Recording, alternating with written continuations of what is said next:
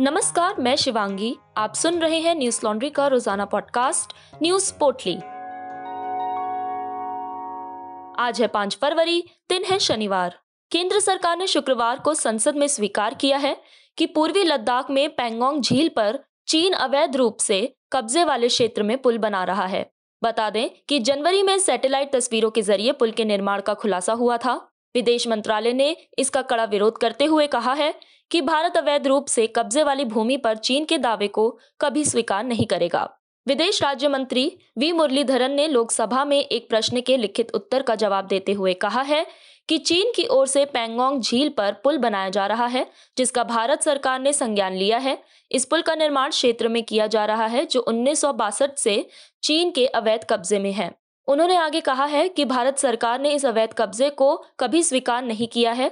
सरकार ने कई मौकों पर यह स्पष्ट किया है कि जम्मू कश्मीर और लद्दाख के केंद्र शासित प्रदेश भारत के अभिन्न अंग हैं और हम उम्मीद करते हैं कि अन्य देश भारत की संप्रभुता और क्षेत्रीय अखंडता का सम्मान करेंगे। मुरलीधर ने आगे कहा कि पूर्वी लद्दाख गतिरोध पर चीन के साथ बातचीत में भारत का दृष्टिकोण तीन प्रमुख सिद्धांतों पर आधारित है और आगे भी रहेगा। पहला, दोनों पक्षों को नियंत्रण रेखा का सम्मान और पालन करना होगा। दूसरा, दोनों ही पक्ष यथास्थिति को बरकरार रखेंगे। तीसरा, कोई भी समझौता दोनों पक्षों की पूर्ण सहमति के साथ ही होगा।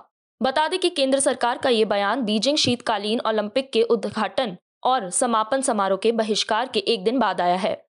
साल 2020 में गलवान घाटी में भारतीय सेना और चीनी सेना के बीच हुई हिंसक मुठभेड़ के बाद से ही दोनों देशों के बीच इलाके में तनाव की स्थिति दिन ब दिन गहराती जा रही है। गलवान में हुई हिंसक झड़प में 20 भारतीय सैनिक मारे गए थे। तब से लेकर अब तक दोनों पक्षों के पचास हज़ार से अधिक सैनिकों को पूर्वी लद्दाख में तैनात किया गया है। कर्नाटक के उडुपी ज़िले में तीन और कॉलेजों ने हिजाब पहनकर आई मुस्लिम महिलाओं को एंट्री देने से इनकार कर दिया। कॉलेज प्रशासन की इस कार्यवाही के बाद शुक्रवार को मुस्लिम छात्र अपनी क्लासमेट्स के समर्थन में धरने पर बैठ गए। महिलाओं और कार्यकर्ताओं का कहना है कि ये कार्रवाई उनके संवैधानिक अधिकारों का उल्लंघन है।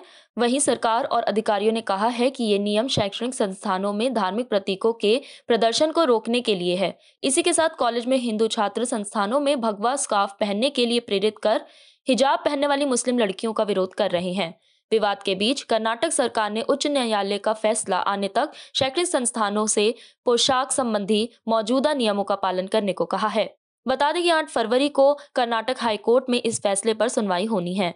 कॉलेज प्रशासन की इस कार्रवाई के बाद कांग्रेस नेता सिद्धार्थ मैया मामले को लेकर सरकार पर हमलावर हो गए। उन्होंने आरोप भी लगाया कि भाजपा छात्रों को इसे मुद्दा बनाने के लिए उकसा रही है।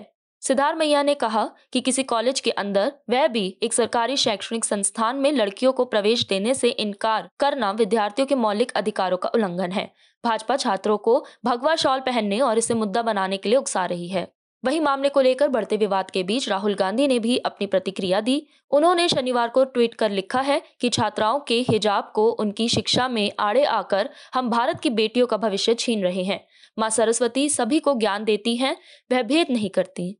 बता दें कि ये विवाद बीते महीने शुरू हुआ जब एक स्कूल प्रबंधन ने हिजाब पहनकर आई छात्राओं को क्लास में आने पर रोक लगा दी थी।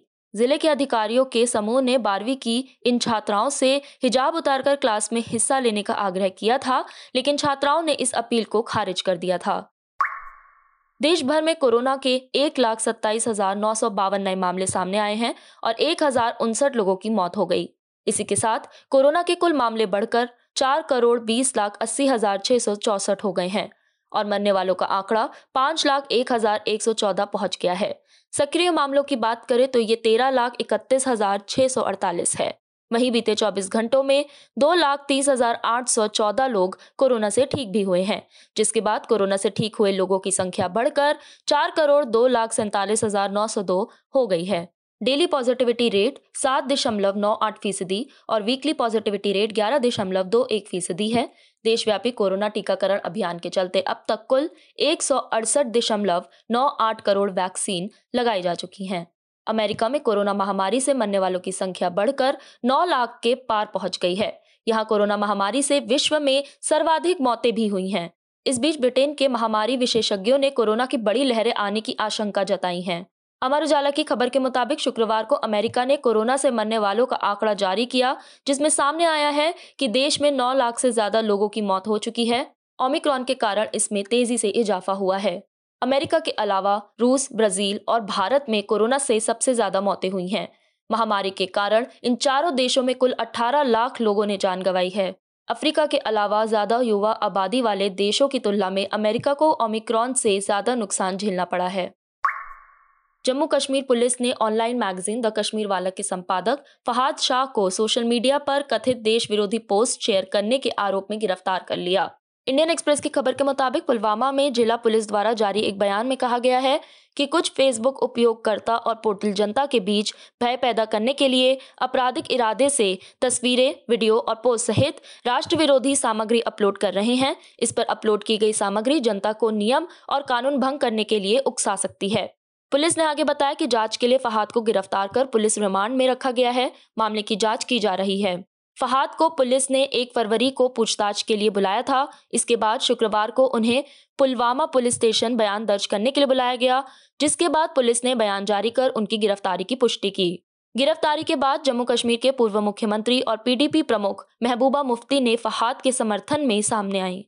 उन्होंने लिखा कि सच्चाई के लिए खड़े होना राष्ट्र विरोधी माना जाता है। एक गहरी असहिष्णु और सत्तावादी सरकार को आईना दिखाना भी राष्ट्र विरोधी है।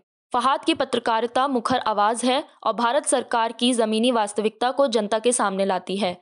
आप कितने फहाद को गिरफ़्तार करेंगे? बता दें कि इससे पहले द कश्मीर वाला के ही एक और कर्मचारी, सज्जाद गुल को यूएपीए और सार्वजनिक सुरक्षा अधिनियम के तहत 8 जनवरी 2022 को गिरफ़्तार किया गया था। पुलिस ने कहा था कि उन्हें लोगों को सरकार के खिलाफ भड़काने और उनके बीच राष्ट्र के खिलाफ दुश्मनी को बढ़ावा देने के लिए गिरफ़्तार किया गया है। पाकिस्तान के प्रधानमंत्री इमरान खान ने शुक्रवार को चीन के साथ सीपीईसी यानी सी पैक योजना के तहत औद्योगिक सहयोग को लेकर नए समझौते पर हस्ताक्षर किए। बता दें कि इमरान खान 2020 बीजिंग शीतकालीन ओलंपिक के उद्घाटन समारोह में भाग लेने के लिए चार दिवसीय यात्रा पर चीन गए हुए हैं। इस दौरान उन्होंने राष्ट्रीय विकास और सुधार आयोग के अध्यक्ष रहे लिफेंग के साथ पाकिस्तान में चीनी निवेश पर चर्चा की है।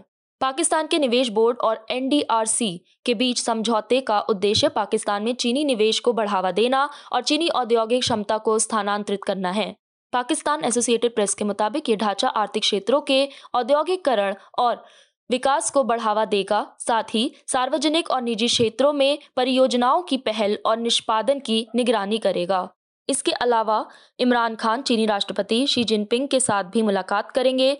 निवेश की मांग के अलावा इमरान खान सुरक्षा चिंताओं को लेकर बीजिंग को आश्वस्त करने पर भी विचार करेंगे, जिसने कई सीपीईसी परियोजनाओं को धीमा कर दिया है। बता दें कि जुलाई में पाकिस्तान के विदेश मंत्री शाह महमूद कुरेशी ने भी रणनीतिक वार्ता और वांग यी के साथ बातचीत के लिए चीन की यात्रा की थी। जो दसू जल विद्युत परियोजना के पास एक बस विस्फोट में नौ चीनी श्रमिकों सहित तेरह लोगों की मौत के कुछ दिन बाद हुई थी। पाँच राज्यों के चुनाव के लिए न्यूज़ लॉन्ड्री की टीम उत्तर प्रदेश, उत्तराखंड, पंजाब, गोवा और मणिपुर पहुँच गई है। आप हमारी इन ग्राउंड रिपोर्ट्स को हमारी website Hindi dot Newslaundry dot com पर जाकर पढ़ सकते हैं। साथ ही चुनाव को और गहराई से समझने के लिए आप हमारा चर्चित show another election show Hindi में कहें तो एक और चुनावी शो को हमारे यूट्यूब चैनल पर जाकर देख सकते हैं। हम कोई शोरकुल नहीं दिखा रहे हैं। हम केवल ग्राउंड रिपोर्ट्स के माध्यम से जनता के मुद्दों पर रिपोर्ट कर रहे हैं। राजनीतिक दलों ने राजनीति के अलावा इन पाँच सालों में क्या क्या किया है, ये जानने के लिए हमारी website Newslaundry dot com पर जाएँ। एनएल सेना प्रोजेक्ट में कंट्रीब्यूट करें। हमारे एनएल सेना प्रोजेक्ट को सहयोग देने के लिए न्यूज़ लॉन्ड्री डॉट कॉम पर जाएँ और सेना वाले बटन को दबाकर असेंबली इलेक्शन 2022 प्रोजेक्ट को अपना सहयोग दें और गर्व से कहें, मेरे खर्च पर आज़ाद है खबरें। आज बस इतना ही। आपका दिन शुभ हो। धन्यवाद। न्यूज़ लॉन्ड्री के सभी पॉडकास्ट ट्विटर आई और दूसरे पॉडकास्ट प्लेटफॉर्म पे उपलब्ध हैं। खबरों को विज्ञापन के दबाव से आज़ाद रखें। न्यूज़ लॉन्ड्री को सब्सक्राइब करें।